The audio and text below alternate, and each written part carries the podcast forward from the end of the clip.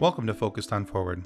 The purpose of this podcast is to focus on recovery from life situations, be it a disease, chronic or acute, perhaps the loss of someone so dear to you in death, or a change of life patterns that has affected you so profoundly that you have no choice but to find your new normal and become focused on moving forward.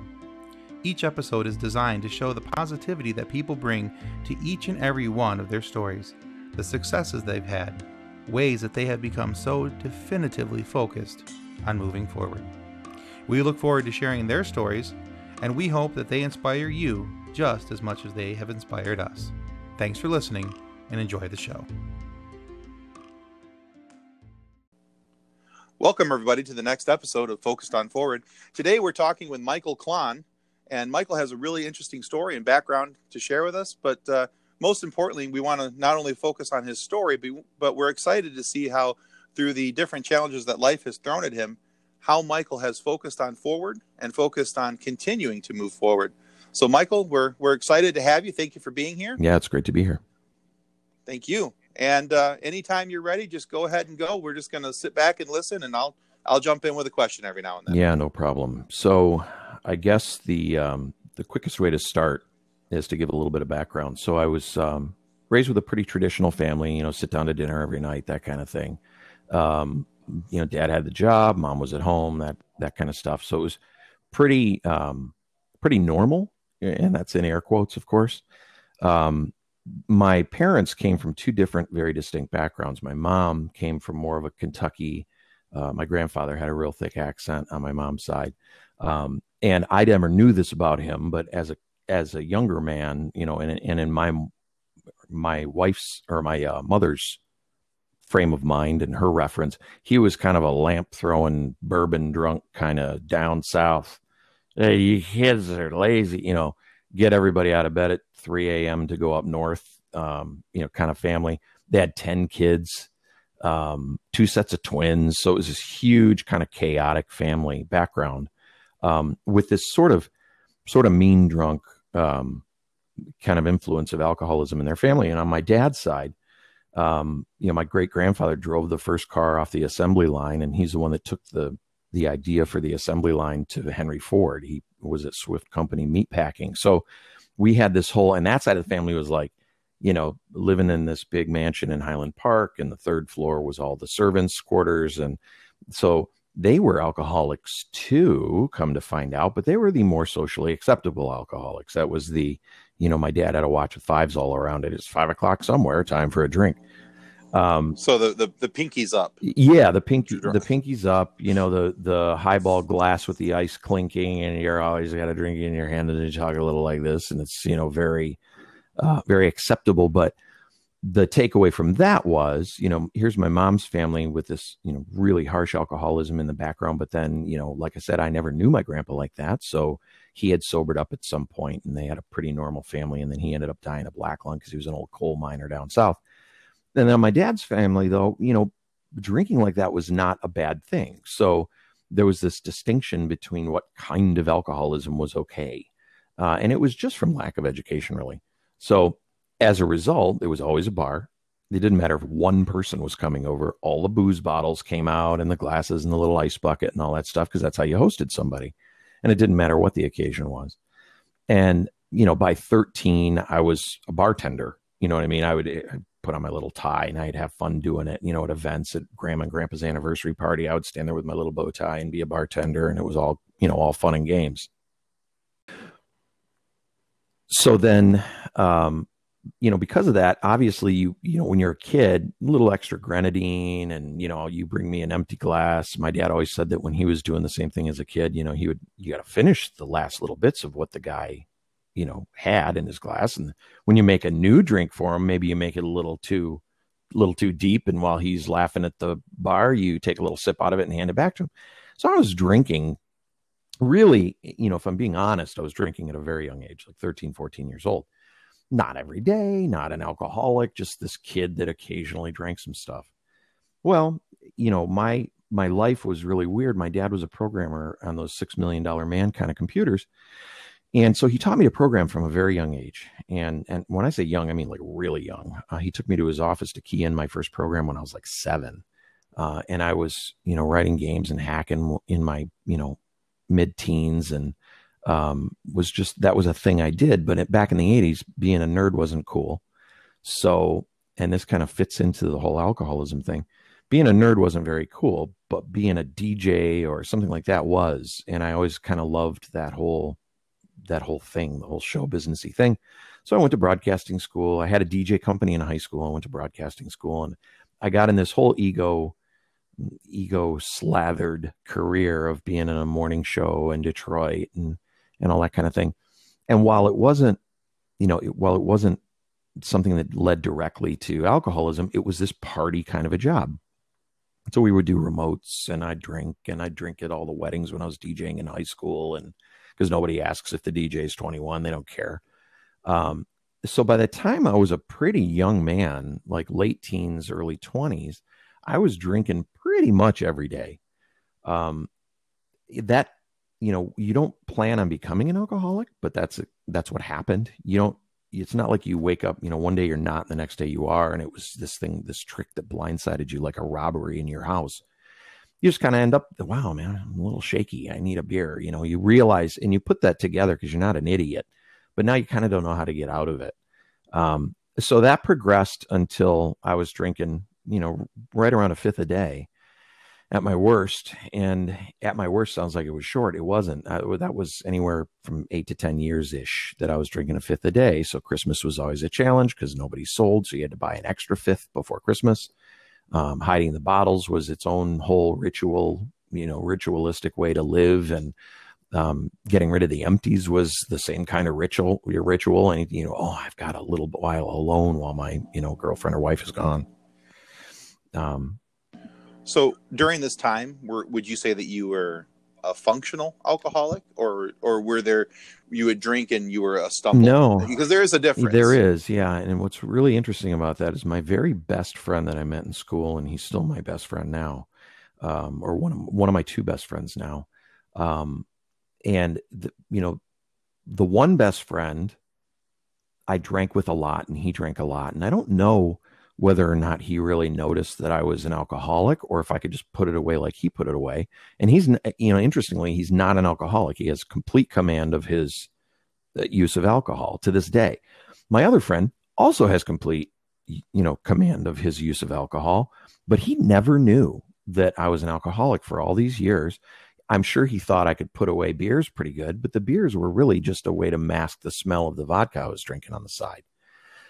So, in that sense, you know, drinking with my friends was, you know, never sloppy for me. I was a very high functioning alcoholic. And when you drink it like a fifth a day, your blood alcohol level is somewhere around, and I'm not missing a decimal here, it's around point. I was at point three. I was in the point three range pretty much all the time. Because when I would get down to point one or point two, which, you know, legal limits to drive are like point oh something, depending on the state you're in. Um, so I was legally many times past drunk, like all the time, because when I would get down to point one, point two, I would end up shaking. Uh, if I was really getting down to like point one, where somebody normal would be drunk, I was vomiting from detox. So I kept myself pretty highly lit all the time. I never slept more than really four hours or so. Um, That's both amazing and scary at the same time. Yeah, it is, and it's it's really weird. My dad one time I was going into a treatment center I'm um, kind of jumping forward for a bit here, but my dad, we were going into a treatment center, and a lot of treatment centers are just that. They're not hospitals, and they don't want you to die. Um, alcoholism, interestingly enough, is one of the is the only addiction that can be listed on a death certificate as the cause of death, like cause of death, alcohol detox. Every other drug doesn't affect all your systems. Alcoholism affects every system you have. Um, I can't list them because I forgot to go to medical school but you know your endocrine system your digestive system your you know respiratory system. So it's a really dangerous thing when a when a drunk tries to sober up. So most treatment centers will make you go to the hospital first. So my dad and i go to the hospital. I said i got a bed at a treatment center. I need to go to the hospital and detox. The hospital was crazy. I don't remember why. So he um he and i were on a i was on a gurney and we were in the hallway. And they had drawn my blood and i told them why i was there. And they uh, I, like an hour or something went by. My dad's standing next to me on this gurney, and I'm sitting up. And this lady came in, and I'd filled in all my paperwork, and I'd told everybody why I was there. And they said, "Sorry, we had a screw up in the lab. We need to draw your your blood again." So they drew out drew another vial, and they went back, and a ton more time went by, and they came back, and the second one was higher. And the reason they drew my blood was not because they made a mistake. It's because when they saw the result and they compared it to how I was acting, they thought it was a, uh, an error. When the reality was my stomach was still full of booze and my alcohol blood level was still going up. So the only times I've ever really had my blood taken were either detox or in conjunction with talking to a cop. And it was always above 0.4 or 0.37 ish. So, oh, and several times over 0.4. So, yeah, I was a very functioning alcoholic for so many years. When I finally ended up staying sober, I would say in open talks that I would give at, at AA that I walked between the raindrops for like a decade. Because during that time, the functional alcoholic time, when my best friends didn't even really realize it, and my wife certainly didn't at the time, my first wife, I never lost a job. I never wrecked a car. I never hit anybody. I never, you know, I don't I know I blacked out. I must have, but I don't recall doing that at all, which is kind of an ironic thing to say. I really don't remember blacking out. Um, you know, it. But it's still it's amazing in of itself that that none of those things happened with such a high, you know, BAC. Yeah, and, and that's what was really so kind of odd about that. I came to realize that once I once I tried to sober up. Well, first of all, it's probably worth mentioning that you don't decide to sober up.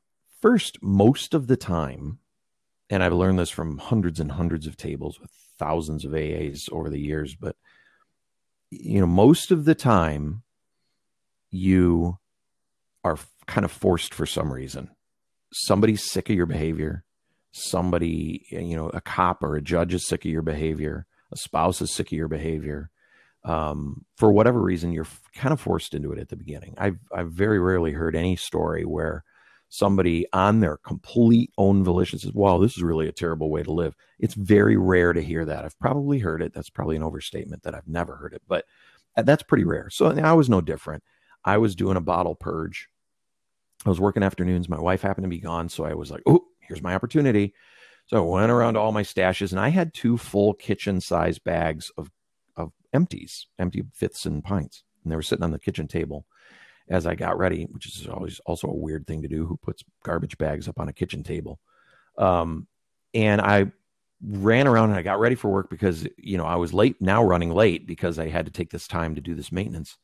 Um, and I got out of the house and I didn't realize until I was about 30 minutes from work north of Detroit driving to this job that I left them on the kitchen table and I couldn't turn around and go get them or I'd be late for work. So I just kind of took my medicine and I went to work and I worked my whole day and I came home in the morning and here's, you know, some cars from guys from my church and my, you know, my my mother-in-law's car, my brother-in-law's car, and I knew exactly what it was. So I drove straight by the house and went and got some booze. And I put that down my neck first, and then I went in and took my medicine. And that was the beginning of the whole sobriety thing. But it was forced. I went to my very first meeting with a book called How to how to quit drinking without AA. So, I mean, I was an obstinate. I'm different than all you people. I'm not the same as you. Right. I'm not a drunk. I'm. I'm just. You know, I just enjoy my booze. Yeah. Yeah. And I have an unusually high tolerance. Yeah. So, the I, I sober up, um, quite against my will, but I do it, and I actually stay sober for other than right now. Yesterday was actually my my 18th year of sobriety. I got a little little cake thing. Congratulate congratulations on that. That's a big that's a big monument. Yeah, thank you. When we went to bed last night, my wife was like, "I'm really proud of you," and I'm like, "For what?" Because now it's been forever. Um, and she said, "For just staying sober so long. I don't know that I could even stop drinking for that long, and I'm not an alcoholic." But so anyway, the the takeaway here is that I, you know, I got caught I went into recovery with this attitude that I'm going to learn everything about alcoholism. And I know it's C2H5OH, and I know it's one hydrogen molecule away from heroin, which is C2H5O. And, you know, I, I learned everything I could. And I just really, I was going to be smarter than everybody because I spent my life being smarter than everybody. Some people are more athletic than everybody. I identified myself as smarter than everybody. so, you know, that was my approach. Okay, I'm a brainy guy. I'm going to learn how to quit this and I'm going to beat it that way. And I did for seven months. And in AA, they'd tell you you white knuckled it. And that's pretty, probably pretty true. But another thing that really happens is that you wake up and you realize that the people in your life are hostages. And sometimes you wake up and realize that the spouse in your life is a person you don't even know because you fell in love with them under a fifth of alcohol. And that happened to me so I'm living at my parents. I sobered up. My wife says, okay. And at this time I had a two year old son with my, my wife then. And she said, you know, William and I are ready for you to come home. And I said, I don't think I want to come home. And she said, okay. And that phone call ended and I was served papers and we got a divorce. It was very little talk. So this is where kind of my whole faith thing comes in. I'm not going to dip too far into that. I've been to enough AA meetings to know that you know religion is a is a very personal thing. Fair uh, enough. But I um, I'm in this apartment trying to kill myself. The rent was going to run out. My wife had left me finally. I finally pushed her away hard enough because I didn't. I loved her still. I didn't want her to be around when I died, basically. Uh, my parents had gotten an alarm system to protect themselves from me. My sister hadn't let me see her kids in forever. I was already ordered, you know, I was I was already not seeing my every other weekend son anymore um, by a court order. Uh, so I was I had effectively cut off every tie I had. And when my wife moved away, and I knew that the apartment was going away soon because there was no money going to it because she was the only one that was dragging us along financially. Um, I could finally die in peace. Well, she's out in Brighton. I'm downriver in Michigan, which is, for those who don't know the area, about an hour drive ish. And for whatever reason, she was calling me and calling me and calling me, and I uh, I wasn't answering. So she just takes a notion, which is kind of out of character for her at the time, because she had she had finally separated herself from me and putting distance between my unhealthiness. She decides to drive downriver and, and check on me. So she goes to the house and I had, because I was actually trying to kill myself, I had really barricaded myself in. The door was locked, the chain was on it, the storm door was locked. There was no good way to get in this apartment. Little tiny apartment we lived in, had lived in. Um, and so she gives up and she leaves. She's like, Well, I can't get in. So she's walking to her car. Here comes this guy that I met in, an, in a mental institution, one of my stays, that we had come to know after that, the two of us and he sees her in the parking lot or coming down the stairs or something and he says hey how you been? Oh and they kind of you know shoot the breeze for a minute and share a quick conversation and what are you doing? Oh, i'm leaving. I you know i've left mike and all this stuff and, and what are you doing here? Oh, i'm checking on him. He hasn't answered his phone and she says i can't get in. He says i can get in. So he goes to his car and he gets some you know tools i think is the way the story goes and he breaks into the house and they find me and all my bodily fluids had you know had released all my body bodily functions had released. It was just it was this mess. Um and you know i they got the paramedics and saved me. And the really weird thing is i still didn't even stay sober. After i got out of you know i was in IC, icu and i'd been bleeding out of my mouth and throat and just this terrible ball of awful almost dead and I still drank even after I got out of the hospital. But I, I think that was finally it. It was like, all right, well, I can't, I can't live, and, and I'm, I clearly can't die. So I guess I need to figure something else out. And I was finally sort of ready. That's where that whole bottom thing comes in. Um, and I, I was, de- I was defeated. Really, was what the the takeaway is so that that was the beginning of this sobriety that I'm in now for 18 years and 12 hours. Is that, um, you know, I, I if they told me what to do, I did it. It was it was com- you know not complacency, it was being open to agreement. Uh, it was being open to whatever they're going to tell me to do more of a stage of acceptance would you say of, yeah actually that's at? the right word um, there's a spot in the aa book that says acceptance is the answer to all my problems today when i find uh, let's see, acceptance is the answer to all my problems today. When I am unhappy, I can find no rest. Uh, if I'm unhappy about a person, place, thing, or situation, I can find no uh, peace without accepting that person, place, or situation exactly as it is and not how I would have it. And that notion of acceptance, step one in AA says admitted. It doesn't say accepted, which is a really interesting distinction because all you, I admitted that I had had a problem years ago. Before I was a fifth a day, I knew I was an alcoholic because, like I said earlier, I shook, I detoxed when I wasn't drinking. I had to drink every day. I knew intellectually, I knew. So I had admitted it years earlier. But now I had finally accepted okay, this is the way I'm going to be. And I'm not going to do it without doing these things that everybody else says to do. You know, sober people will tell you how to stay sober. And yeah, I was finally ready for that. So fortunately, I went into a treatment center and I was in there for, um, well, formally in there for nine months or uh, six months. And then when I quote unquote graduated the program, I uh, they hired me and I was able to live there for another three months because I was not quite ready to leave. I told them I don't want to go home. And it was because, you know, I had failed so many times in five years, relapses that I don't even know how to count, that I didn't want to mess this one up. I'd just given a half a year of my life to living in a treatment center with uh, all men. And I was such a profound drunk when I was in treatment centers with 30 or 60 men. There was usually only two or three that drank like I drank. Um, granted, there wasn't, they weren't all alcoholics. Usually that was a mix, you know, there's addicts for other drugs and things. And there wasn't usually a, a lot of drunks like me in terms of the volume or this quote unquote success of drinking, being able to drink that much and function for so long. And that therapist that I got when I was in that stay happened to be a drunk like me. Um, and, you know, I, I managed to stitch together now 18 years of sobriety. And that's been a lot of work. Um, I had to relearn, you know, the first year was almost spent in treatment. And then my next year out, um, the day that my wife picked me up to drive to her home in Howell that I'm sitting in now, um, she stopped halfway at a gas station, I think, and took a pregnancy test because I was visiting her in those last three months. I was an employee, I wasn't officially an inmate, so to speak, or a patient. So I was pregnant, or she was pregnant with, we were pregnant with our daughter that we have now, and she's 16.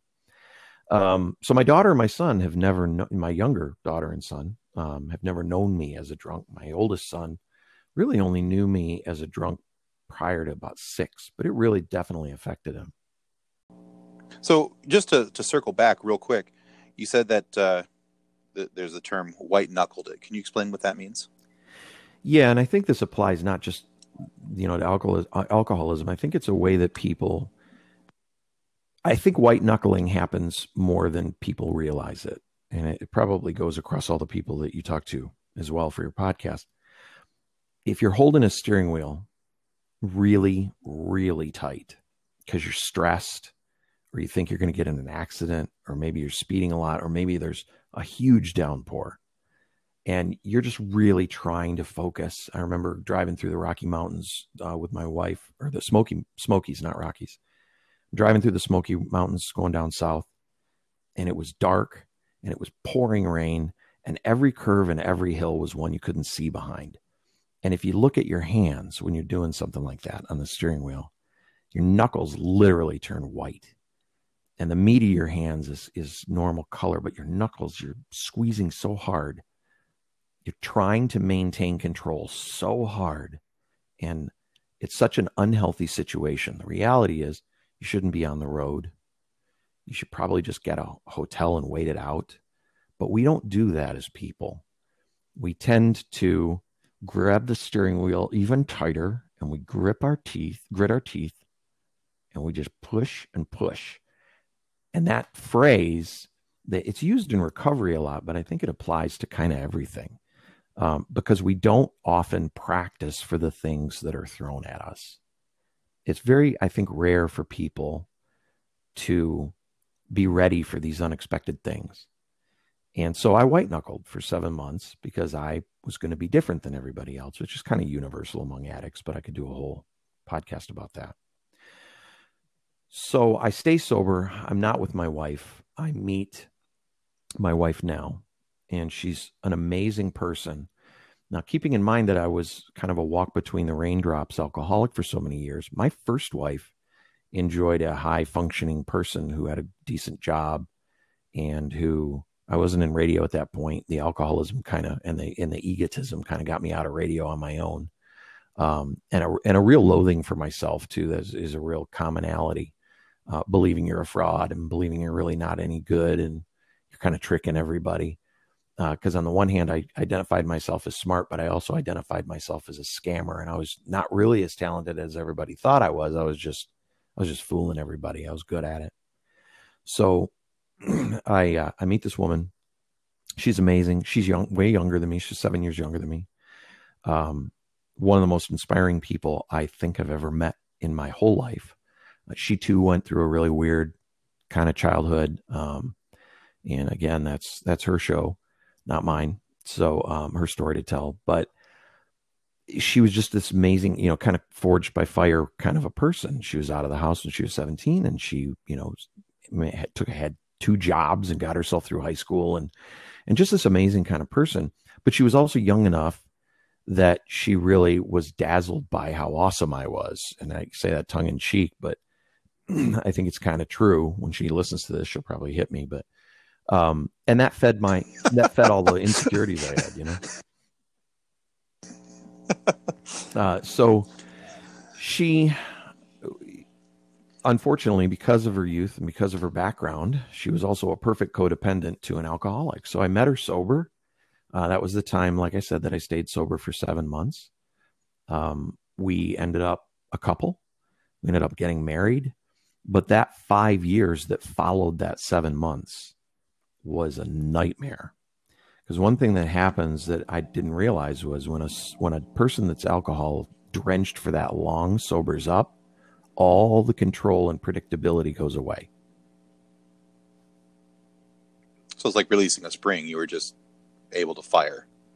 Kind of. You know, kind of go off and do kind of going off and doing your own no, thing. No, no, it was it was the opposite. It was that the control that I enjoyed, quote unquote, being an alcoholic that was just drunk all the time, and the thing that made it so predictable, and I knew how much I could drink and I knew how I could behave, that was gone. I could drink a little bit and be sloshy, like I heard my Kentucky grandpa was. Or I could drink a lot and be fine, or I would be shaking or throwing up, or it was just so massively uncontrollable that that's when my life really fell apart. Oh, so more, so more. Pardon the the correlation here, but more of like a, a safety net then. That safety net was yeah, gone. that's exactly what it was. It, and it, it's again very common. And you know, once I finally sobered up and had my head about me, I, I learned that that's super super common. So you know, here I was just anesthetized for years, and I just was fine. I could talk fine. I had a radio career fine. I was, you know, I I was a okay guy, you know, so to speak, with a 0.3, 0.4 blood alcohol. Really weird. So now I've I've met this new woman. I'm, I'm married to this great woman. I've got my son from my first marriage every other weekend, and a very strained, awful relationship with my ex at the time. And man, it was just awful. This poor woman, you know, it was only, it's really only her dysfunction that kept her with me. And, and I, I hate to say that, but it's true. And she knows it too but she's really the the person that got me through the you know some of the worst five years that I've ever had, and so uh, that in that five year period, I was in a mental institution twice. I was in four inpatient treatment centers. I wrecked two or three cars, and I mean really wrecked them. Um, I was arrested uh, twice, and I was in two jail stays, not like drunk tank at the you know Barney Fife jail like I went to jail, jail, um, for you know over a month twice.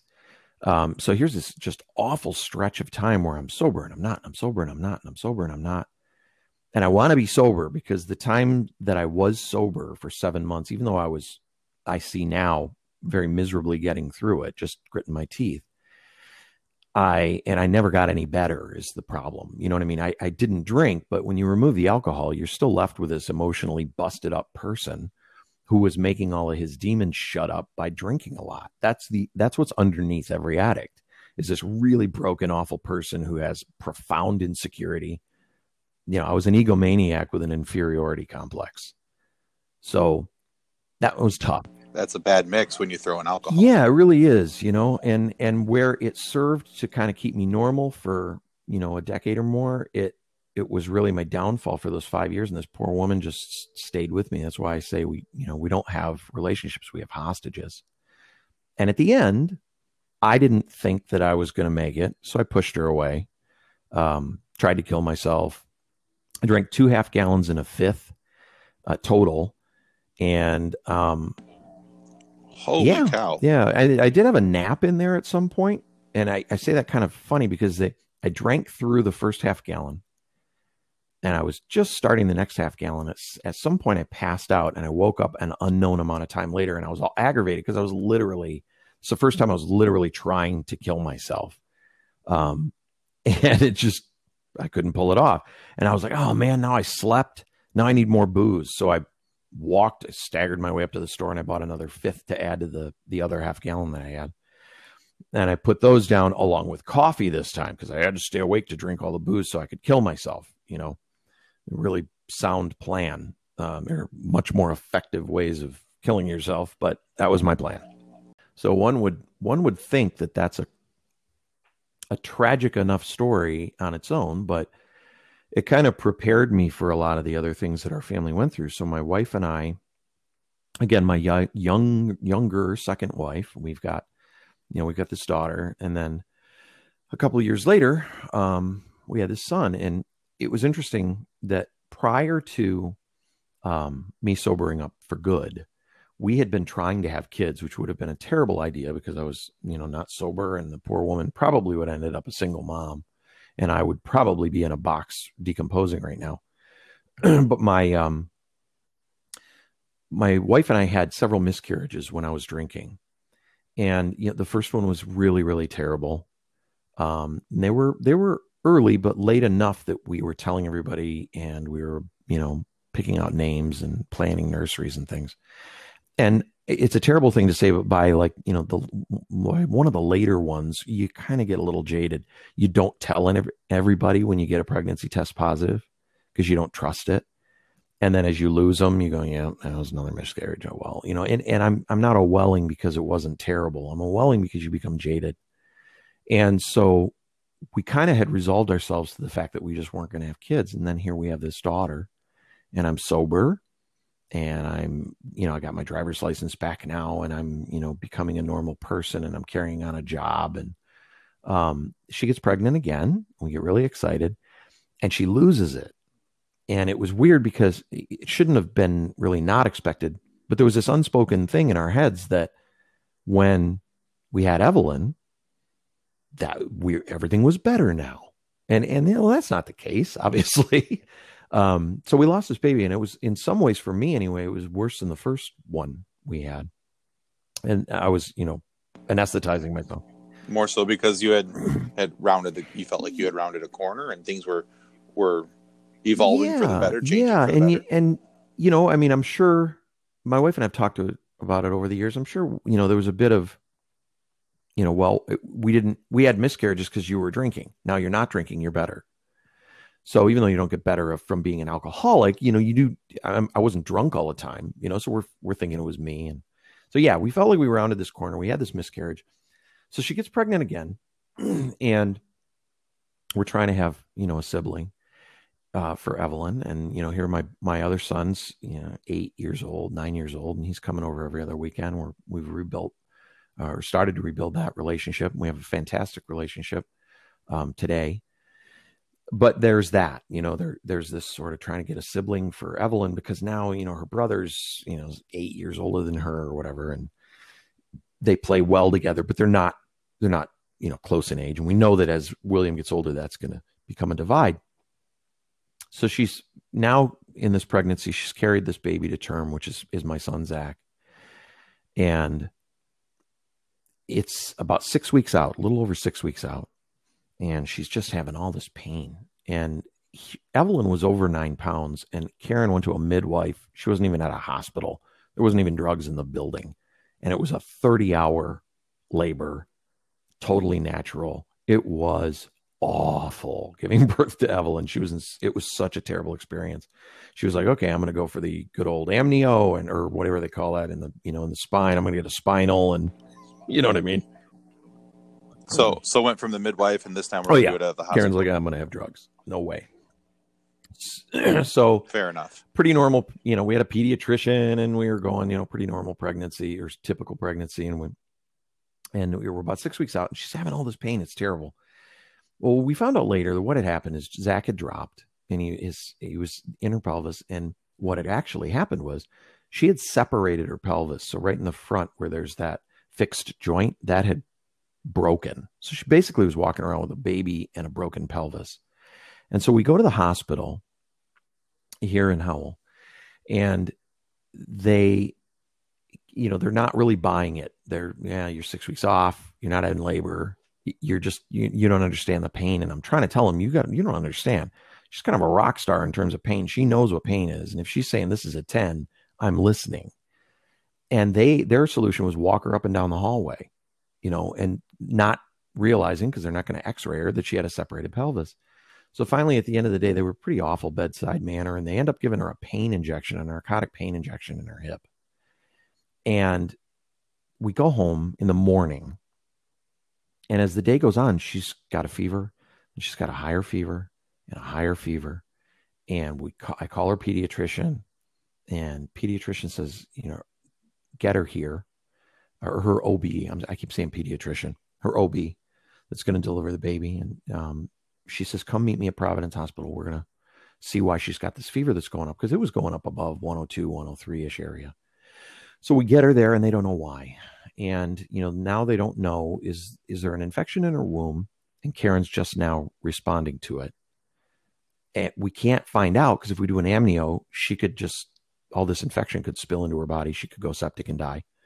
If Karen's got an infection and the baby's okay in the womb, if we try to do an amnio to check on the baby to see if the lungs are developed enough, the baby could die.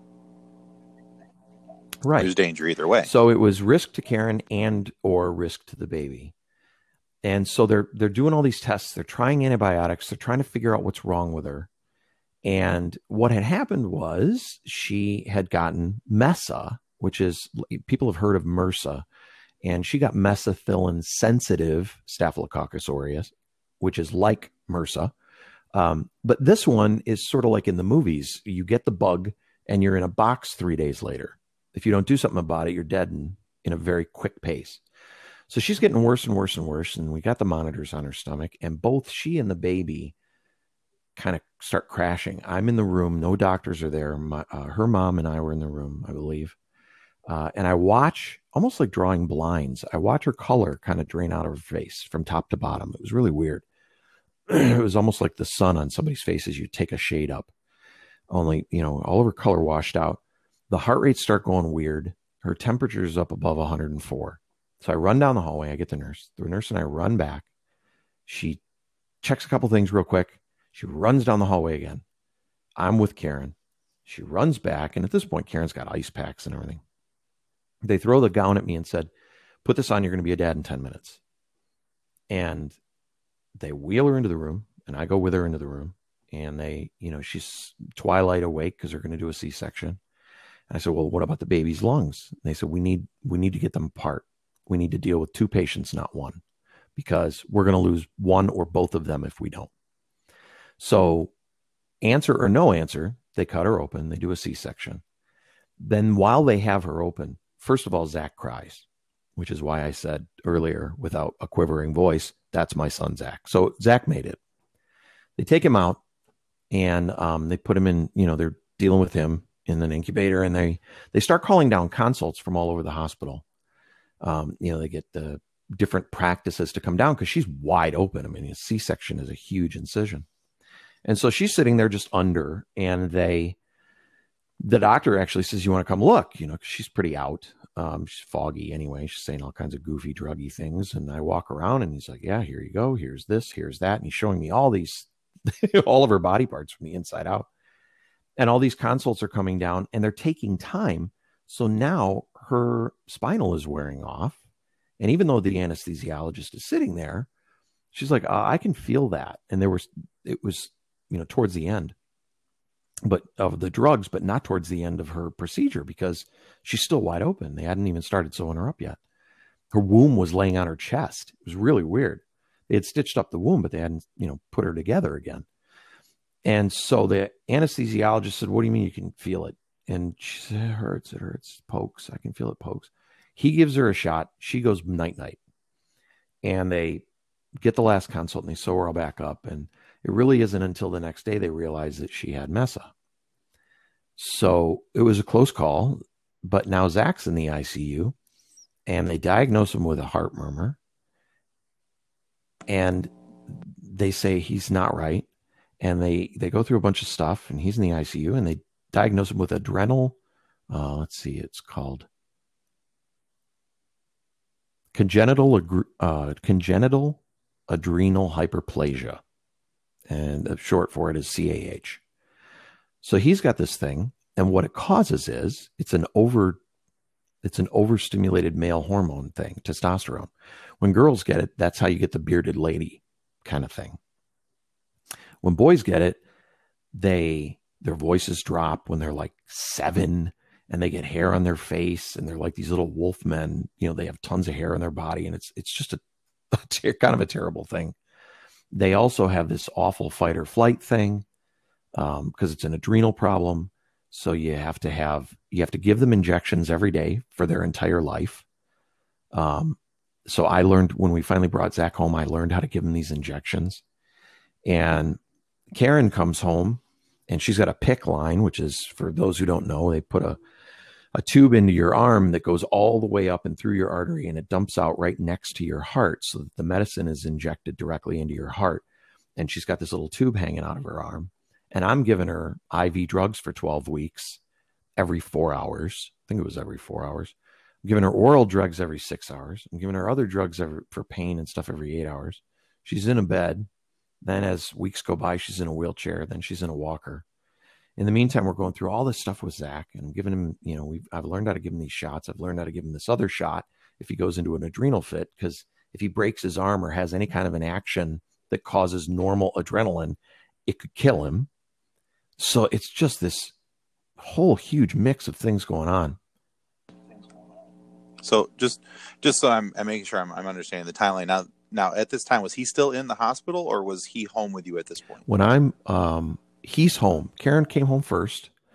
So I got, got kind of got used to the whole taking care of her thing. She was bedridden. She couldn't walk because of the separated pelvis thing. And she, there's, they figured out that she had this staph infection. So it was, you know, very clean room kind of a thing. Um, and then Zach comes home sometime later. And so now he's at home and we're dealing with that. Um, I could talk for another two hours about all of this stuff, so I'll kind of cut it short during that time, um, I was going to A as much as I possibly could because I needed to talk about all this stuff. So even though you know people in 12 step programs will tell you it's not therapy, it's different. That's very true, but it's still a place for you to share that you were stressed out or you know you kind of wanted to drink and stuff. Because I'm still now, I don't know, two and a half, three years sober or something at this point. So I guess it was three years. It's not therapy, mm. but it's it's got some characteristics of therapy where there's a conversational. Yeah, aspects, exactly. Correct? And and I was, you know, I was at the time my job had me programming websites, so I kind of make this little family website. I had done that for Evelyn to kind of tell everybody about everything. Well, now it's two years later, and during this Zach thing, just keeping everybody informed. I had this giant family, and I had a really big friend network, and I had this other AA network, and I had this religion church network, and I had all these hundreds and hundreds of people that are always asking about the baby and Karen, and every day was something new so I created this one web page, and it, I mean now I guess it would be a blog, but it was literally just a web page, and I kept adding dates and times and things that were changing, and that really helped me. So if you ever hear somebody say if you're going through something tough, you should try journaling. I hate writing. I hate reading, and that is definitely a thing that, that kept me we, sane. We did that uh, last year when when my daughter was in the hospital. Um, we used uh, Instagram and Facebook, and we would post because it was easier to to shotgun spread one message instead of having to take the time and call this person and call that person or send an email or a text. Uh, and we could, you know, everybody that needed to hear the message was able, you know, we told people, hey, feel free to share this to anybody that you know that would want to hear or need to hear. It was just, there was a simplicity in it. Um, but it also gave us an opportunity. And I, I, I, I don't mind writing. Uh, I used to, I, I, think I told you the other day when we talked originally that uh, I used to to write a blog years ago and um, wasn't real religious about it, but it was more or less when I had something pop in my brain that I need to get something off my chest or or something along those lines. Um, but so I, I found that to be very, for me, very therapeutic. Journaling helped me kind of put my thoughts in order. Yeah, and it definitely was that. And my wife journaled too. My wife still journals, you know, and, and you know keeps physical hardcover books and stuff. And she's made journals for each of the kids and all that. And what's interesting about it is that you know I, I didn't really appreciate that at the time either.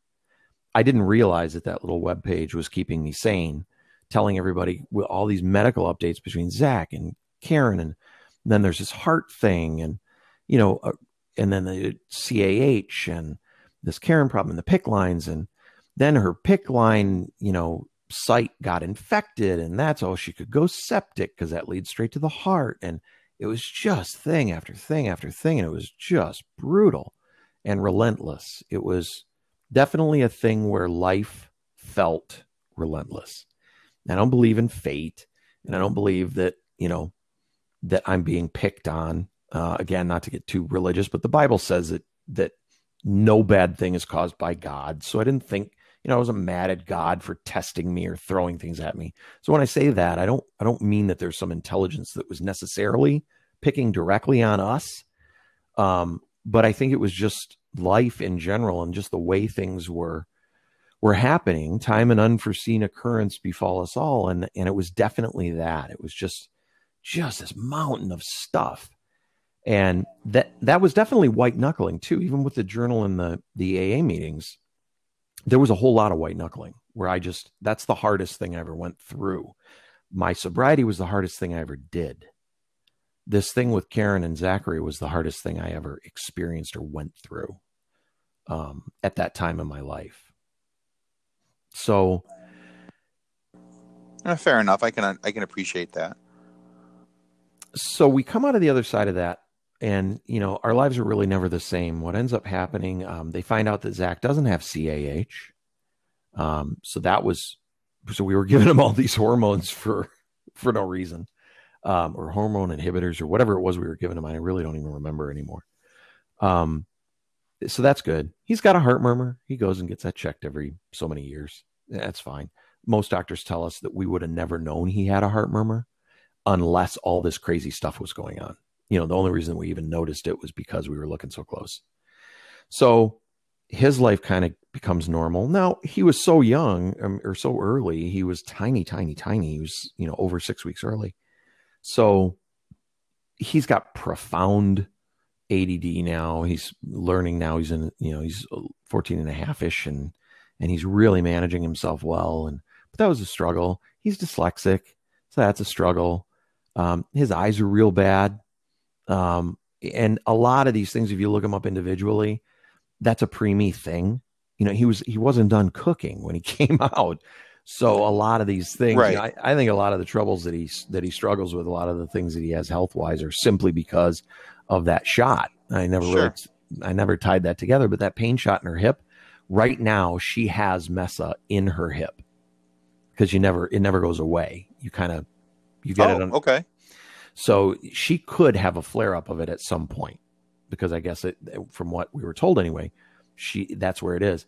And the way it was explained to us, it's settled in her hip.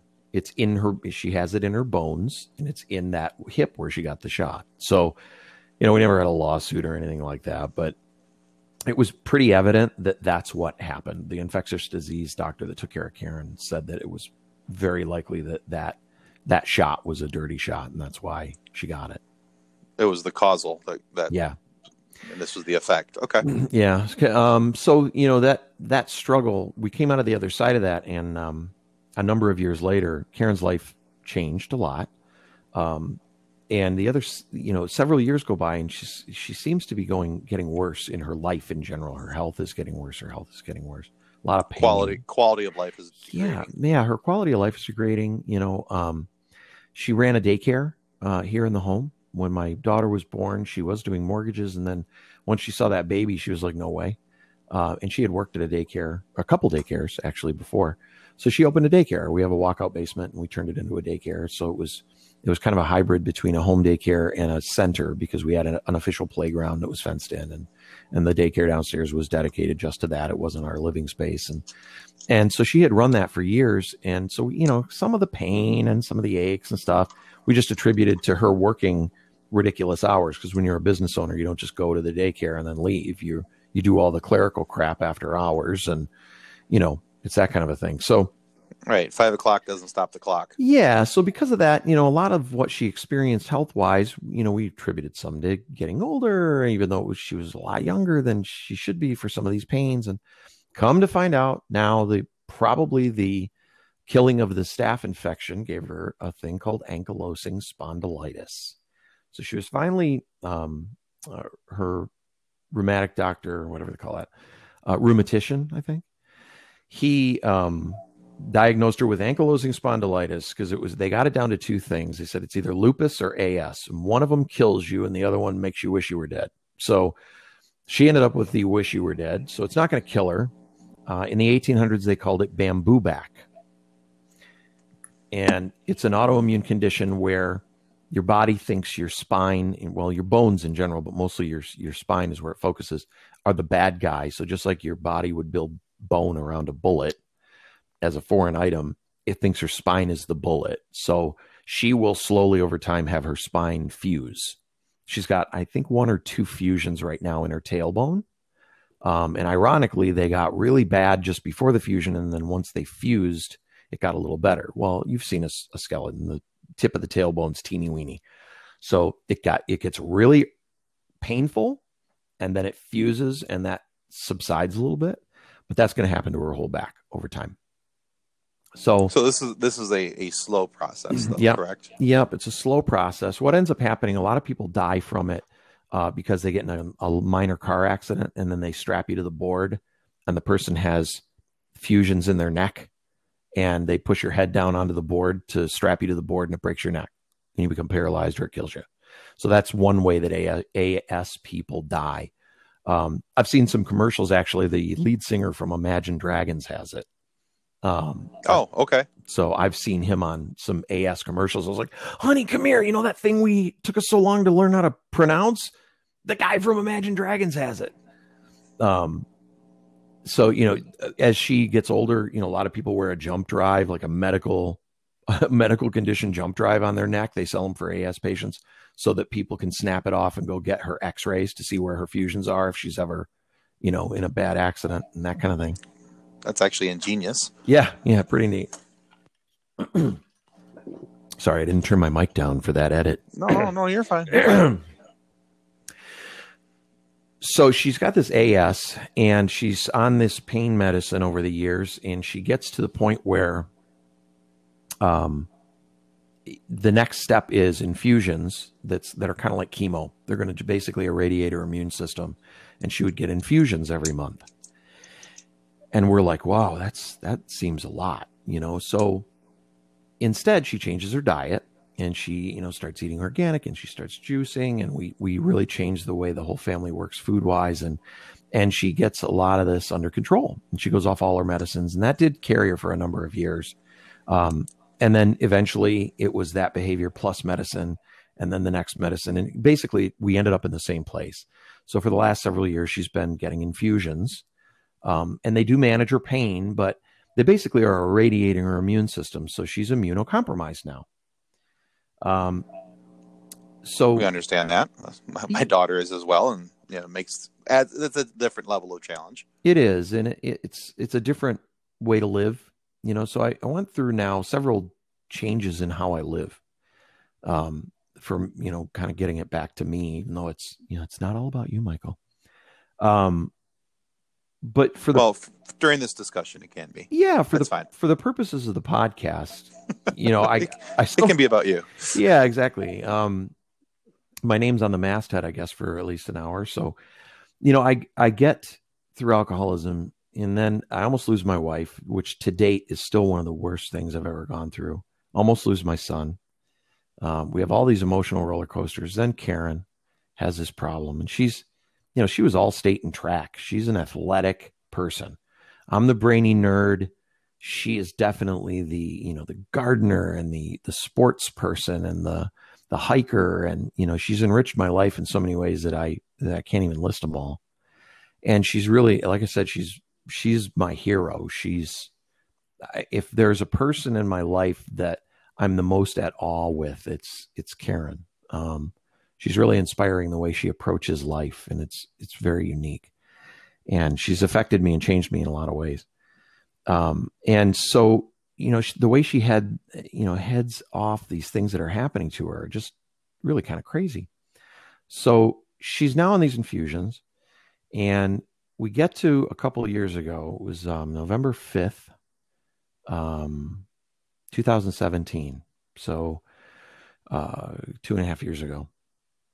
We're on our way to um, our Kingdom Hall, which is basically our church on Sunday, and we are at a at an intersection that has all these accidents all the time. There's you know there's no light there. You're on kind of a side road turning onto a two lane expressway kind of deal. And there's at this intersection there is a left turn lane, so it's three lanes there. There's the you know there's the right lane and the left lane are the oncoming and ongoing traffic. And the middle lane widens up to be a left turn lane. And we're sitting there waiting to turn left onto this fast road, M59, uh, for those in the area. I know exactly where you're talking about. Yeah, it was. It's at Eager Road, if you know the area, and, and M59. And Eager's this tiny little road, and there's M59. And at that point, it's not very wide. At other places in Michigan, it's a it's a really wide divided highway, and at this point, it's real narrow. But it's it's still fast. It's a 60, 70 mile an hour stretch for most people, even though the speed limit's 55. And we're waiting to turn left, and I look down, and it's right by our house. So we drive this route all the time. And I look down, and there's you know chunks and pieces and reflectors and fresh glass. And I looked down, and I said, Yep, there's shrapnel from another accident. You know, I think it was my son was like, You really need a light here. And we're all kind of grousing about this intersection. And I, I look to the left and I look to the right. And to the right, I'm pretty clean. And I look to the left, and here's like four or five cars that turn on their right blinker and they they're going to turn right onto the road that we're coming off of. So at this point, I know that all the traffic is stopped because all these cars' blinkers are on and they're all slowing down. So I start to go to turn left. Well, from behind that set of cars, there was a dude that jumped into the left turn lane and he was going to just go through the intersection around all these cars that were turning. And I didn't see him. So I look to the left. I start turning and I look off to the right because now I've already cleared the left. So I'm just make, taking a double take to the right. And my wife, as I'm driving, goes, Mike, Mike, Mike she had seen a car between those other cars flying towards the intersection.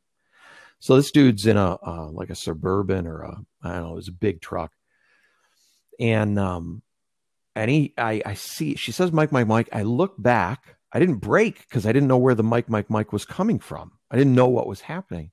By the time I look back to the left, I see a grill, and that was kind of all I see. And I said, hang on. And I took this truck at 60 in the driver's door of a Ford Fusion. And it was an older one that didn't have side airbags. So that didn't help. Oh man, that's that's brutal. Yeah, it was it was really brutal. And it, uh, the kids were in the back seat. Zach was on my side. I did for an instance, like turn away.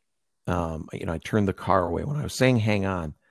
I I hit the gas, or I hit the brake rather, because I he was when I saw the grill, he was going to hit me in the fender, but we were moving really fast, and I didn't want it. I thought about Zach behind me, and I didn't want him to hit Zach, so I hit the brakes and turned to the right, and this thing hits us, and I probably pass out. I don't remember, but I kind of come to facing the opposite direction, and I heard the noise. Well, Karen's head took out the passenger window, so she had a really severe traumatic brain injury. She's she'll hear this podcast eventually. She's probably about as good as she's going to get in terms of recovery at this point.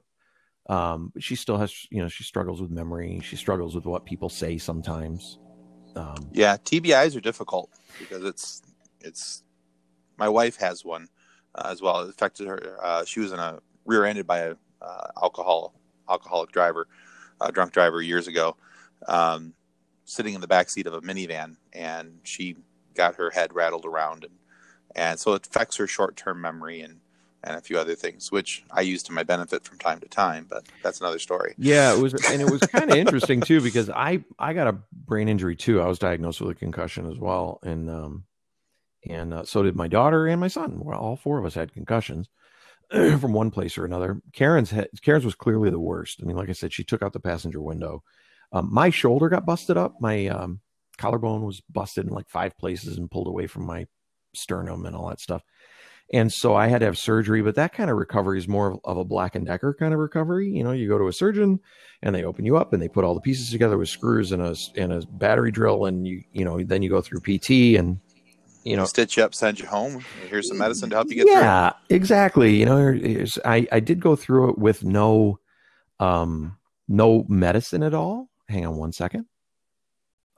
So you you went through the process without medicine. There's where I was. Yeah so yeah, I go, I go through the process without medicine. So normally they give you that twilight stuff, and you're kind of drunk when you're on your way in, and you don't really remember going to the OR. But I not only did I go into the OR wide awake, but I I was like laying there on the gurney, and they all got around me to pick me up and put me over onto the other thing. And you know, here's my shoulder just profoundly broken up, like really bad. So I was in a ridiculous amount of pain. Um, and I was like, uh, I can get on the table if you want. And they're like, oh yeah, well sure. I mean, we're used to you being out by now. And so I just kind of scooched off the gurney and onto the table. And, you know, the guy showed me all the parts that were candidates for my surgery is this lovely, shiny set of stainless steel flatware is going to be in your shoulder, some of it. Um, and then they put the nose mask on me and I was kind of twilighted a little bit, but I didn't, you know, the takeaway was I didn't want to feel drunk. Um, I was just scared of that. So I, I went through the recovery with no narcotics either. You know, they promo- they prescribed me one, you know, bless their hearts, but, um, it was really painful. It was, and I, I won't discredit that. It was very, very painful, but it also served to take the spotlight off my wife, which is really unfortunate. Um, because I can predict the weather with my shoulder, but she's still not okay, and probably won't be. Um, and you know that's that's one that's really difficult. To your point, though, about, about using the memory loss to your advantage, yeah, I was having a lot of trouble at the beginning too because I was, you know, I was a brain injury also, so I was very forgetful. It became the most peaceful several months of our marriage, I think, because it was like that whole thing where I told you, no, you didn't, yes, I did. Yeah, I probably didn't. So everybody had a yeah, everybody had a you know get a jail free card. Yeah, it was really kind of funny. We ended up laughing at ourselves and my daughter and my son, and we we were always just kind of like, hey, "What did you just? What did you think I said?" It was you know because we were you know she had cognition problems, so you know you'd say something and she'd be like, "The pink dinosaurs in the pool. What are you talking about?" And it's like, Re- really, you thought. you thought out of all the things I could have said, that was could have said that was the best that's one, where I went. right? That's where I went with this. Yeah, it's like really, really, you thought that's what I said? That's the best you could come up with. That's kind of like when you, you know, when you're you're talking to your phone and dictating text, and Google doesn't even know what you said. It's like, man, I know all the words, and I still don't know what you tried to type or say right there. You know, and it was it was like that you know it's kind of um, sure sure it was kind of funny for a little while and now it's kind of not you know she you know she just went through therapy finally her therapist was like you know we both went to vestibular therapy which i didn't even know was a thing. Um, we had all these different things we had to do and and karen's still not better you know not not completely. So now she's you know got this tbi and and this you know as and we are uh it's interesting. She's still the most inspiring person i have.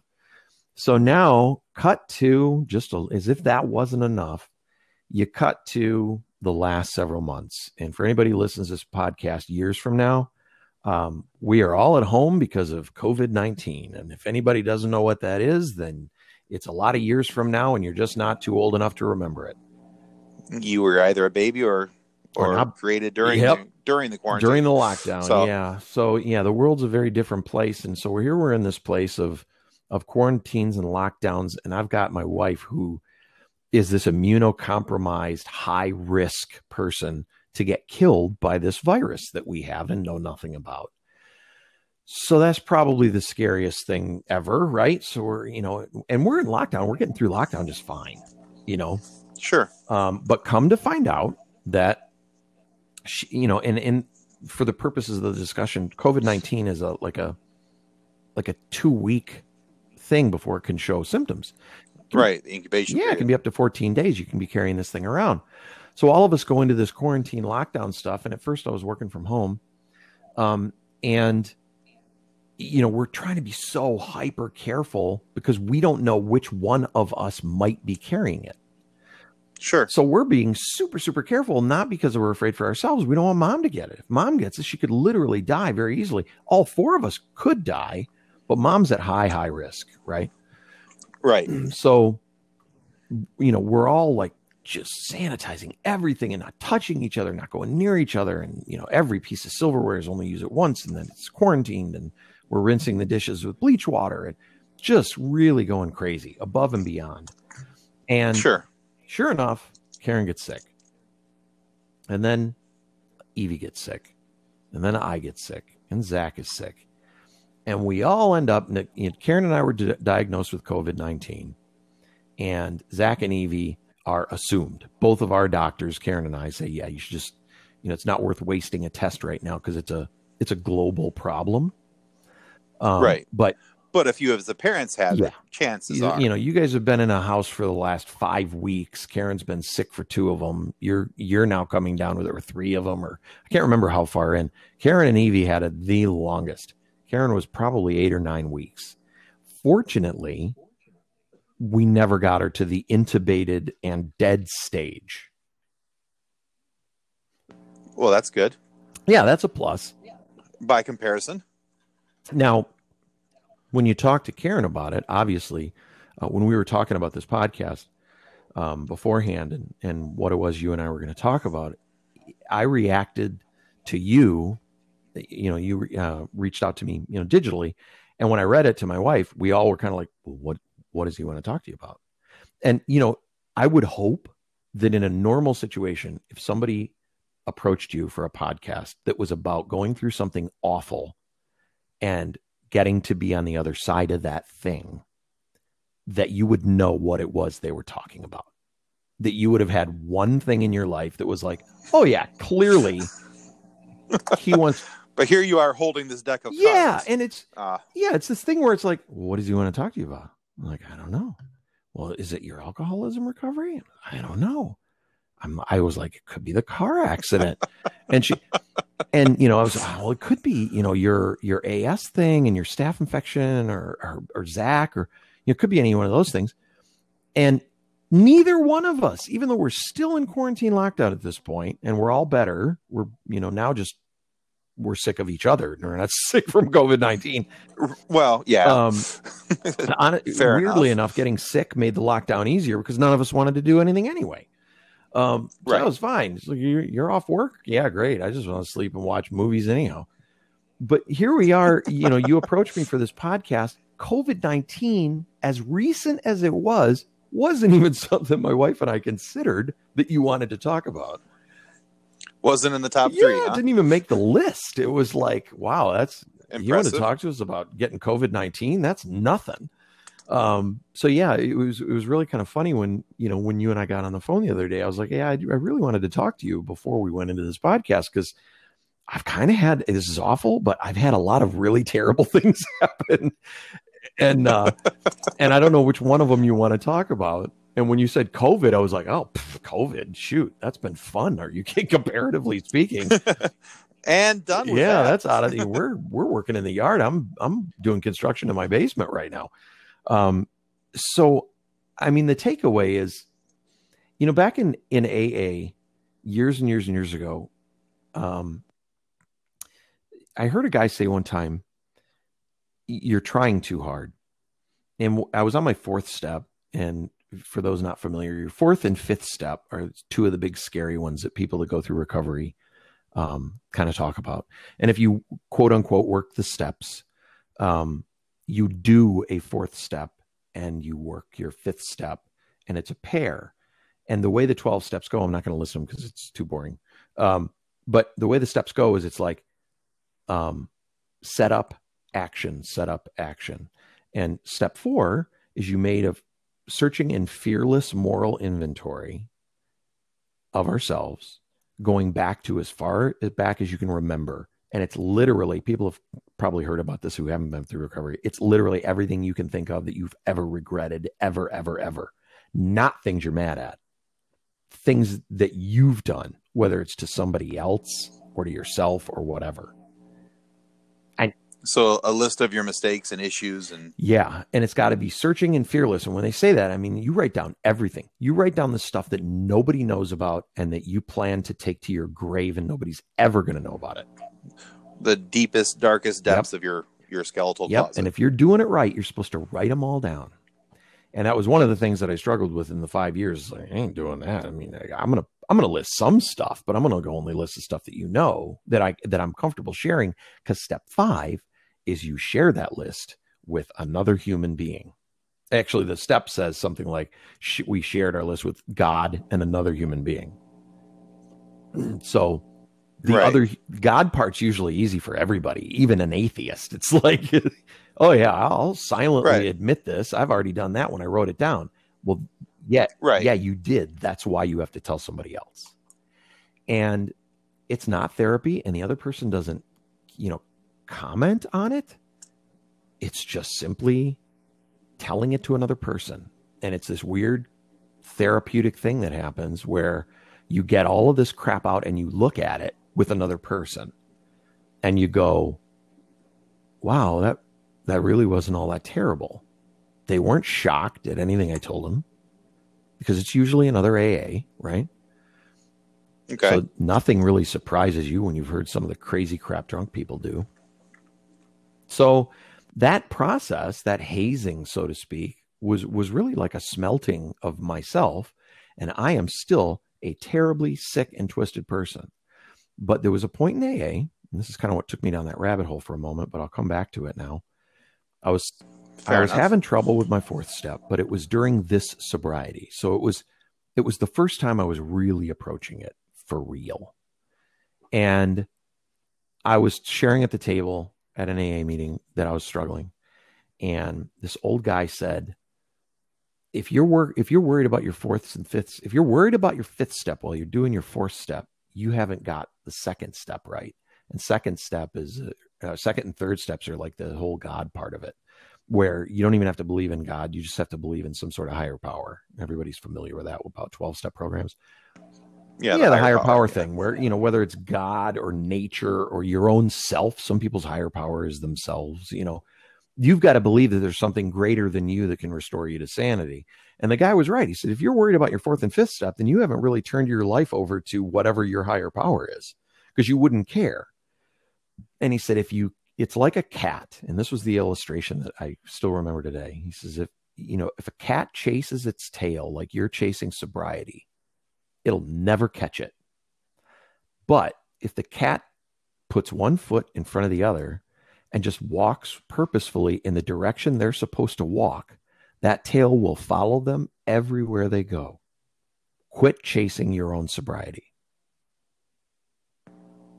That's kind of cool, actually. Yeah, it was really it profound. was super profound. Yeah, it was it was a thing that I didn't expect.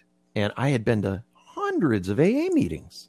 I mean, I'd been by this time, I'd been sober a couple years and I was still trying to work. Well, I've been sober at least a year and I'm still trying to work these steps and I'm stuck on four and there's 12. You know what I mean? Um, right. And once he said that, it was this moment of kind of like, aha, it was, oh yeah, I just need to kind of get through stuff, but not white knuckling. It was different. It was another thing I heard in the program was do the next right thing. And I, I heard it recently in a non recovery sense too on a TV commercial or, or something. And you just do the next right thing. You just, just keep doing the next right thing. And I have always kind of tied that phrase into the cat, you know, is it just keep doing whatever the next right thing is. And what it, what it causes you to do is, you know, if you're, if you're in your car and when you're learning to drive, you glance up at your mirror and you glance at your side mirrors, but you're watching the road.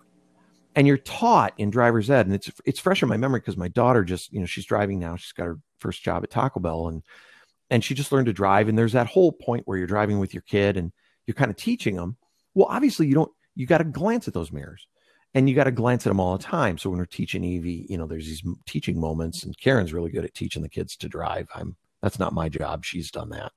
Um, and you know you check your mirror quickly but that's it and you don't, yeah, you don't linger in it because if you're looking in the rearview mirror, you're going to really wreck the future. You're really you're going to get in a car accident. You're going to hit a person or a dog or a tree. You cannot look at it, but you have to be aware of it. And that was a and that yeah. was the thing I took forward from the program too was you cannot regret the past. Actually, it says we, and this is from Narcotics Anonymous, I believe, if I remember right we will not regret the past, but aren't willing to shut the door on it. And that's that's a that's a double-edged coin that you really have to kind of digest. You can't regret if you yeah. regret the things you've done and you drag them like drayage behind you, you're never going to get anywhere either. And no, it's dead weight that's going to yeah. hold you down. And if you're still bitter that you're in the situation you're in, my dad's a diabetic. He came over yesterday. I love my father. He's taught me so many life lessons. Life's about the what and the when, the how's in a book. He taught me that about computers and software.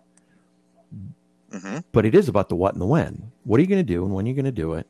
The how to live your life, in my case, is in the Bible.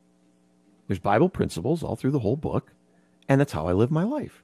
For a person in recovery, you get a lot of other things to live, whether it's in the AA book or the or the AA Big Book or the NA book, or whatever twelve step program you're in. You you pick up other things from those books, right? Um, if you're a a collegey kind of guy and, and, a big heady thinker, maybe it's philosophy, um, maybe it's your family, but you learn these things from other people's experience. You learn these things from books. You learn these things. So, you know, life is about the what and the when, what you're doing with all this crap. But the how's been written already a million times over. Correct. It's been Correct. written. It's done. So anything that we're struggling with, it's only as far as looking at the next person that's struggling with that struggled past tense with the same thing and they're not doing it anymore. You know, they're not in the craziness anymore. If you're living in the insanity, sure. then yeah, you're crazy. Um, there was a guy named Wayne Dyer. My dad was a um, Dale Carnegie uh, trainer, um, when I was growing up. So I, I learned as you know all my speech eloquence and stuff that I have. I say tongue in cheeky because I keep you sitting here clearing my throat. Um, I get all I get all of that from him too. Um, he was he was very good at teaching me to present myself and to talk and to be cohesive in my thoughts and all that stuff. And okay. and he taught me all these lessons without even realizing that he was teaching me. So that kind of stuff is stuff that I didn't realize until I got sober and until I got past Karen and Zachary and until we got past the car accident. And I keep kind of relearning the same things over and over and over. But it's a re, it's really a reaffirmation of things we've already learned. So you can't regret the past, but you shouldn't shut the door on it either. You still have to keep glancing in the mirror. And like I said, my dad's a diabetic now, and he's still teaching me because he came over. We were celebrating my 18 years of sobriety. They I didn't know that you know they were going to necessarily bring a cake with with candles on it, and it was pretty kind of pretty fun. Um, but sure. my dad grabbed his insulin and he took some insulin and he shared a dessert with me and he took some extra insulin because this was super super sweet and had a buttercream frosting that was amazing. But oh, sounds wonderful. Delightful. But it was you know it was another example of he didn't ask to be a diabetic, but he's not going to sit here and be bitter about it because he wouldn't have enjoyed the right. evening. He's just going to take a little extra insulin this one time because I'm going to pretend he never does that. Um, and make and do. Make do. And I can't drink. So when we were, you know, when I got married to my second wife, I had, you know, I had, I think it was uh, Sprite maybe, you know, so it was bubbly, and she had champagne, and we, you know, we had our little glasses at the head table and i didn't look weird because i didn't have a drink in front of me and you know it's just this it's just this thing and you get the acceptance part is when you realize that you're not mad at why you had happen whatever happened. And that that's really the you can't be happy on the other side of a tragedy if you don't accept that the tragedy just happened because it did and it doesn't matter who or what caused it. Does not matter. It's Right. meaningless. This is where that took me a that took me a little while to get to, and that's you know part of the stuff that you're talking about is also some of the stuff that I talked with with our therapist because you know we went in and trying to delve in and kind of figure out some of these things, and so even though I wasn't going through um, AA and things along those lines. Uh, some of the, the, the talking points are, are very much the same because there's there has to be an acceptance of what you've gone through, and uh, you know and to know that uh, yeah that's always going to be in your rear view but you know uh, the way that she put it was uh, she used the word linger if you linger in the rear view it uh, causes causes the crash in, in your, Yeah. your front view Yeah, and that's a, probably a good way to say it is linger.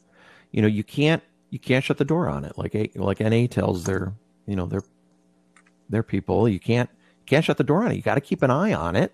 If I didn't, it's part of who you yeah, are it's who you are. I mean, you know, people, it, you know, it, when they start celebrating your sobriety early on, you kind of you feel weird about it because it's like, oh yeah, you're you're congratulating me for not being drunk all the time, for not wrecking cars, for not stealing money from my wife's purse, for not yelling when I shouldn't yell, for you know what I mean.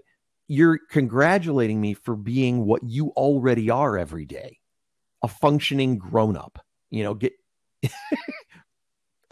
right for being Yeah, a functioning human being being a- so yeah person. so Yeah, Yay yay, me. me, really? Because I'm acting like you've always acted? Great. You know, so you don't feel kind of good about it, but you're also trying a lot more in those early years. So it's this reversal that happens. Now I appreciate when I get the cake and I'm not trying hardly at all. I mean, I say hardly at all, at all. I don't try to stay sober anymore. Because to your point, you use the perfect words. It's just who I am now. I just don't drink anything. I can make drinks for people. I can smell wine on my fingers because I pulled the cork out for my wife, and it does not bug me. Um, you know, there are still things that will make me think about drinking, but but the option sure. isn't there anymore. It's it's a curious thought, and I'm very very aware that if I start drinking again, I'll probably die because my body's just not going to own it. Um, so there's some have tos still, but I'm not white knuckling my way through life But- anymore. but it's an acceptance of your limitations Yeah, it's an acceptance of limitations. It's a, you know, my watching my wife again. She's got this autoimmune disease. She's got, you know, just so many things that have gone wrong for this poor woman. And she smiles and she's a great teacher with my kids. Um, you know, even when they go to regular schools, they're not homeschooled, but when they're here, everything's a teaching moment. And she gardens and she cans and she does organic stuff and she feeds us well and she learns new recipes and she's just constantly being a better person all the time. And you know i the reason i think she inspires me so much is because i went as far as being a person. That's about where i kind of stopped. It's like okay i'm not awful anymore. Good. You know that's that's as far as i kind of took myself. I Right. i hope i'm getting better as i get older um, you know, getting closer to my my higher powers, so to speak, and and getting being a more spiritual man as I get older, and and being a better parent as I get older. I hope I'm improving, but I still look at me compared to Karen. I'm a joke. I, I got as you know, I went I went as far as not, you know, lying and cheating everybody all the time. You know, I'm a I'm a brutally honest person all the time, which means I'm also probably pretty tactless and careless a lot of the time. Um, you know, so I, I kind of inherited new flaws along with all of the hard stuff we went through and all the skills that we got. Um, because it does harden you, you know, over over things. Um, Well, it gives. I, I found that some of these experiences in life uh, also give you a new way of looking at things, and incre- creates a new sense of humor. Um, to where things that you may not have found funny before are now funny. Um, uh, it, and I call it I call it a, a dark humor, so to speak. Uh, just because you have to have a level of a, going back again to a level of acceptance for it, and just going, okay, well, this is you know, if I don't laugh about it, I'm going to lose my mind. Yeah, that's uh, extremely uh, insightful, actually, that you pointed that out because it's true. It is true. I mean, the the older I got, and the more things that we've gone through, even my kids, I've noticed that my kids lately have a very dark kind of humor. Karen almost kind of recoils sometimes. And you're right. When you get real close to dying, joking about dying is a lot easier. Um, and and for what would be taboo to somebody else. You know, I I often say things that people kind of gasp at a little bit, and it's just because. That's yeah, my, my daughter. Oh, that. right, and because she, she went through it on the other side from where you were. You know what I mean? It's kind of right. like you know, in Karen and Zachary's situation. You know, I'm you, and they are your daughter. You know, you, it was awful for you. Well, what was it like for her? I mean, she's got to learn that you know she's right. she's got to deal with being an immunocompromised person from now on, you know, and and and it's not, you know, she's going to have to get there and be able to laugh at stuff that other people would go, oh my gosh, you know, that was uncomfortable that you joked about that. She's made a few jokes even with our doctor, and the doctor kind of looked at us and like, well, hey, you know, uh, it's it's her life, her experience. If she wants to joke about it, you know, yeah, absolutely. no. And I, you know, so that's yeah, how she copes. And, I, I mean, the whole world is talking about new no, new normal on the other side of COVID, but you know, everything we do creates a new normal, even little little stuff.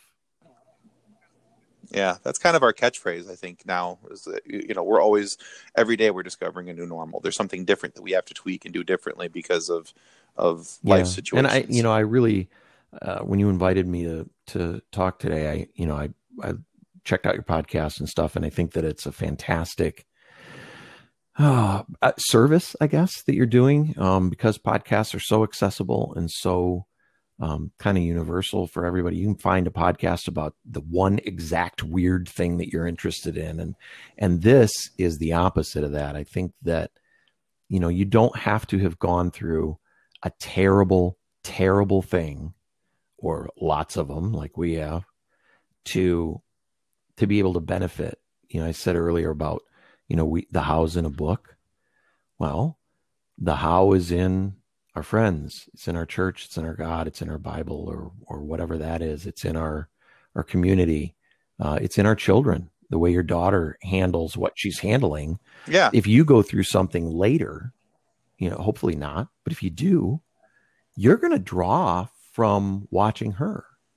So you know, we yeah, can either absolutely. learn from that, just like me with AA. I was doing Mike's Anonymous for five years and it, it was awful. I wrecked a ton of cars and I had a lot of inpatient stays and almost died more than once. Or I can do it, you know, at, at that, in my case, it was like I can do it like the book says to do it and I can stay sober because li- they literally promise it. It's like everybody that does this will stay sober. If you do these things, you'll stay sober. And now I believe that and I'm not even doing AA anymore. It's I'm many years from AA, having attended it. Um, but it's it's true. You just do go look at somebody else that's done it, and figure out how they did it, and do what they do. It's so simple when you, you know, it's the problem is when we're going through something, we're too close to it to realize that it's that easy. Yeah, the expression "you can't see the forest for the yeah. trees" is where it comes in. Yeah yeah. You can't see the simplicity in front of you because you've you know and a lot of times when you know with my kids as they were growing up i you know whenever they were faced with an issue and as a matter of fact i was just talking to my son the other night um, you know he's newly married trying to decipher a lot of things going on in life and and you know work in this covid situation and and he's got cars that are giving him issues and fits and all these you know both cars broke down at once and there's this issue and that issue and and uh you know, as I used to tell him when he was little, I'm like, you know, instead of looking at it all as one big issue, find the, find the small piece that you that you can adjust, that you can control, and fix that piece, and then build from out from there. You know, instead of trying to tackle it all at once, find the controllable piece that that that will give you some semblance of sanity, and then and yeah. then move forward from there. And and you know, and that's kind of how we approached things last year with my daughter too. Is that okay? You know, we have this massive issue in front of us. Uh, what are the small things that we can control? You know, how do we deal? How do we push forward? You know, how do we stay focused on that? Yeah, you yeah, know? and it really is. I have I wrote on a whiteboard next to my desk at work that I haven't seen in two and a half or three months. Um, you know, progress is about doing a bunch of little things, not about doing one big thing. because I was I was having trouble Agreed. approaching. I handle auto shows for work, and uh, getting an auto show stand together for someone for a company is this massive, you know, many millions of dollars process. And I learned from this company the basically the professional way to do the things that I learned how to do in my personal life. Was, I was too stupid to, you know, to apply it. I was like, holy cow! I come home when I first got this job many years ago. I came home and I was like, honey, I'm making up budgets that I don't even understand how it's going to work in the end. It's like freaking me out. I budgeted eight million dollars worth of stuff today and of somebody else's money, and I don't even know if it's right. It's you know, I was really freaking out. But it, it is. It's how to eat an elephant. You know, it's the one bite at a time. Little measurable right. increments. Exactly. I learned. Uh, I learned uh, German so, on the way to and from work because um, I I have about an hour, hour and a half commute each way, and so instead of listening to music or go crazy because of the traffic, I listen to German. So you know what I mean? Little incremental there you go. things. Yeah. Budgeting your time, yeah. So if if you could sum all of life's experiences into uh, the one is, is there one thing that helps you because you know we when everybody that we've talked to we always find one thing that that they that they've gone through or or has helped them what has helped you to remain focused on moving forward? Um, I know that's a lot to pare down over the, the course of our discussion and the course yeah, of your life, but you know what's the, what's your silver lining that you find that helps you to focus on moving forward? Because you know we can't sit in, in, in neutral with life. We have to we have to put it in drive and keep going. yeah that's tough. I, I have two things. Um it's the okay fire away. So the two things that I that I'm struggling with, I'm just going to tell you what both of them are because it's I, can't seem to separate them. Okay. Uh, the first one is the one that you know is such a big thing that I pulled forward from recovery, which is acceptance. Every time I've hit a challenge in life, I always boil back to acceptance, even if it's being mad at somebody. You know, if I'm mad at somebody, it's usually fear based, which is really weird. If I really dissect why I'm mad at them, it's it's I'm afraid they're not going to do something for me. I'm afraid that I'm going to fail at something because of something they did. I'm afraid some bad thing's going to happen because of what they're doing. It's almost always fear based, and it's almost always because I'm not accepting the situation or the person. Uh, you know, the person, place, thing, or situation. I'm not accepting it for what it is. That's one of the biggest things. Um, so okay. when, when you get a challenge, you have to just accept that that's there. You know, being mad about why you're there doesn't help anybody, including you. But the other thing is, um, my ice just dropped, so I'm going to start that sentence again. Take two. Told you I'm right next to the kitchen. Um, no worries at all. So, the other thing is humility you have to be humble enough to know you need help. You have to be humble enough to look for a way to do things different than what you think is the best way. Um, most of the time, when something terrible happens to us, it's the first time it's ever happened to us, or it wouldn't be that terrible. Um, you know, if we have to deal with a gunshot wound, we're going to freak out and we're going to handle it however our adrenaline lets us handle it. But somebody who's in an ER, they know how to deal with those all the time because they just, eh, yep, we had two gunshot wounds today. It was kind of heavy night at work. Well, when we have something terrible happen to us, we have to be humble enough to realize it's awful for us because we've never done this before. So, blogging, asking people in a group setting that's gone through whatever you've gone through, um, just hearing people be bummed out and mad at all the same things you're bummed out and mad at, um, you know, the scriptures say there's a wisdom in the multitude of counselors, and it's true. Not everybody's going to have gems of priceless advice, but sometimes, sometimes it's just as simple as being humble enough to know you need help to get through it. And I don't know how to really separate the humility from the acceptance. I, am sorry I gave you two answers to your to your no, that's good. question, but I don't no, think it's multifaceted. I think yeah. they, I think they go hand in hand personally. Yeah, I don't I don't think that there's a way to separate those two things. I don't know that just one of them will do the job. No, that's okay. No, you know, um, you've I get the sense that we could talk for hours and hours more.